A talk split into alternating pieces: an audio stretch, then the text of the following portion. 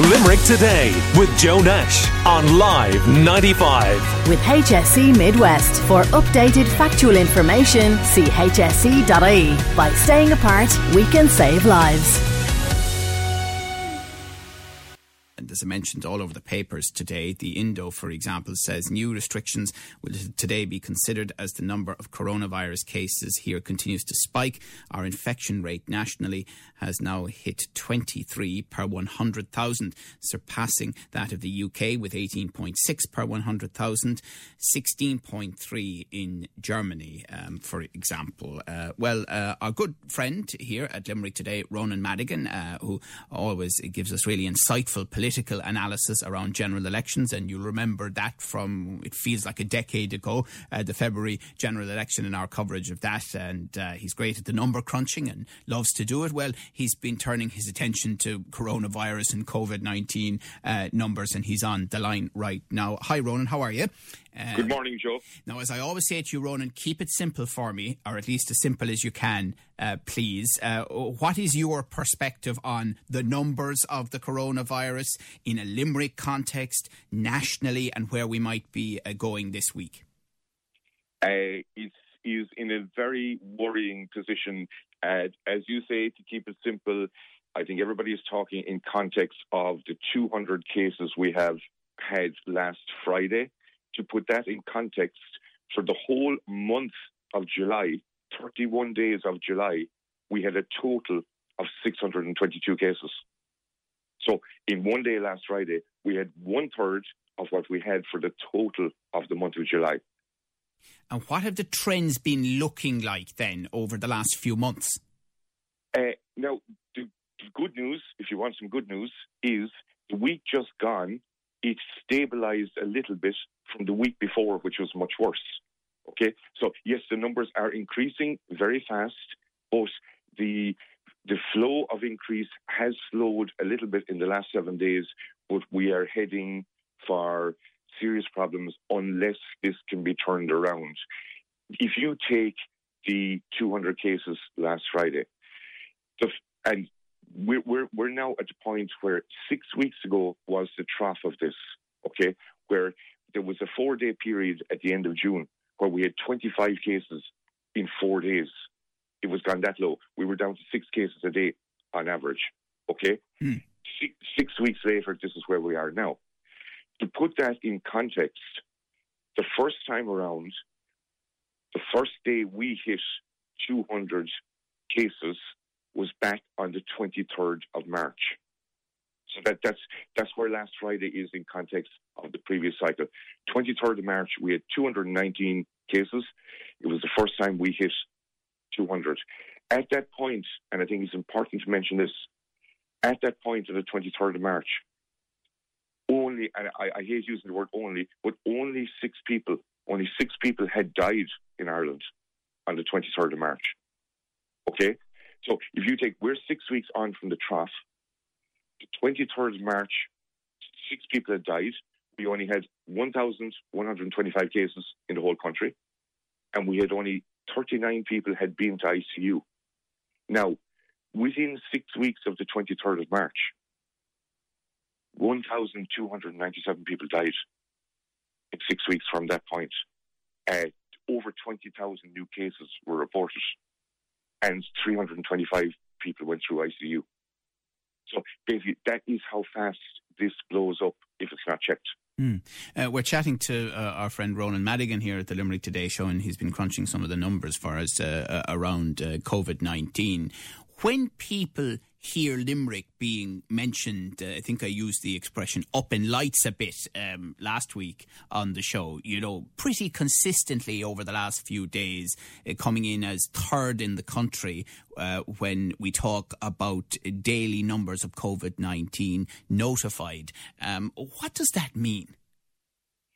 It means that there is a significant amount of spread, and what you would really notice in the last 10 days since the three-county lockdown, Laois, Offaly and Kildare, if you take those three counties, plus Dublin in population terms, kind of has to be removed in terms of figures. But Limerick and Clare were consistently coming in as You know, they were the next two counties most days in the last 10 days. So we have, at the moment, one of the highest infection rates in the country. Do you think that it is a reasonable conclusion to make that the National Public Health Emergency Team may recommend to government some form of regionalised lockdown in the Midwest, similar to the lockdown in the three Midlands counties that is currently underway? I think I would expect news on this evening once NPHET meet today. Remember, they normally meet on a Tuesday, so even the fact that they're meeting today is somewhat significant. I would expect there'll be two phases. There may be another regional lockdown for the Midwest, but I would also expect there should be some form of reintroduction of national restrictions immediately. Such as? I would say, and again, I hate bringing bad news, we have to pull back from this because it's not about where we are now, it's about where we will be in 4 weeks' time if we don't arrest this. Quite possibly, all food pubs may have to close again. They may leave restaurants open, maybe not. But something serious like that needs to be done to arrest this before it gets out of control. And Ronan, the thing is, I mean, you talked about the situation in March, and the date you mentioned, I think, was the 23rd of the month. Now, yes. As we know, before that date, the schools and creches had been closed. And I think it was not long after that they announced the full lockdown of the country, and we all remember what that was like.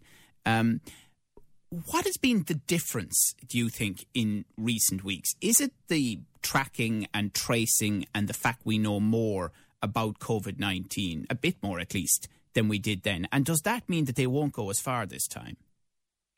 There's a combination of factors. Number one, you have to take into account that the vast majority of people are being very careful and are making serious efforts to, social distance, keep away from people and stop the spread. The other significant difference is the age cohort that are getting infections at the moment. The major problem with younger people getting the infections, they are more socially active. So that has led to a lot of the extra spread because they are out socializing more. They are more likely to be asymptomatic. So in fairness to a lot of them, they don't even know they're spreading it. But it's when secondary spread kicks in. If you go back to, say, the 23rd of March, as the example, the first time we hit 200, 4 weeks later, 4 weeks on from the 23rd of March, we had our highest death toll of 77 deaths in one day, just 4 weeks after the 23rd of March. Mm. So it's the trouble is it's seeded in the community, and Dr. Ron Lynn has been using a phrase in the last couple of days, which I believe should have been used sooner, about secondary spread. Secondary spread is well up and running, and it's where we will be in 4 weeks' time. Another problem, I think, is with how some of the information is delivered.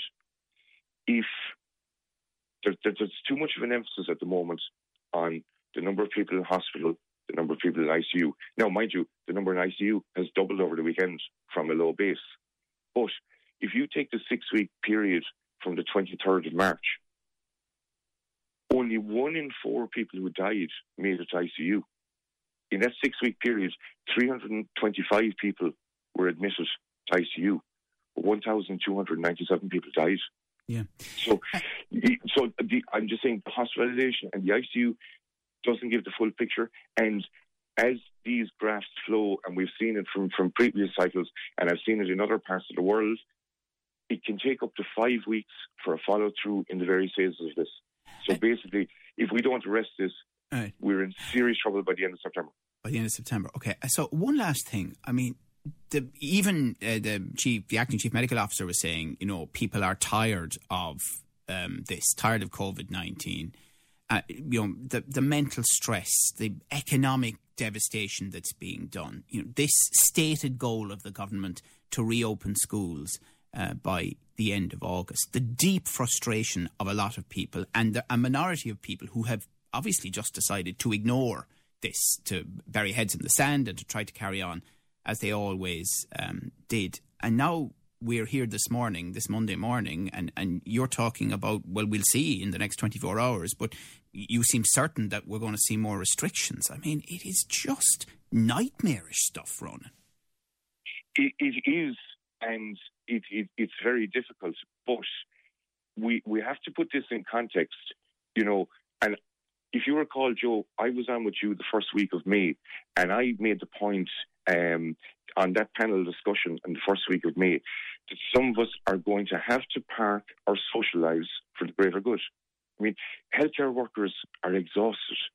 You know, frontline people in shops, supermarkets, they're exhausted from the work they've been doing. We have to consider them.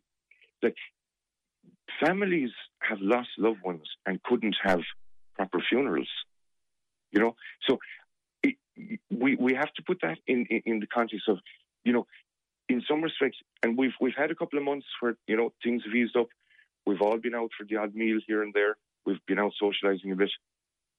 We'll probably just need to pull this back for 3 or 4 weeks. Just try and get a lid on this again. Because where we're going, Joe, is so much worse. We won't be able for that level of exhaustion. Yeah.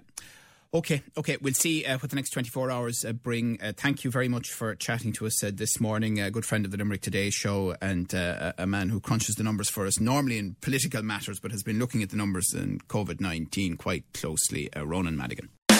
Limerick Today with Joe Nash on Live 95. With HSE Midwest. For updated factual information, see hse.ie. By staying apart, we can save lives.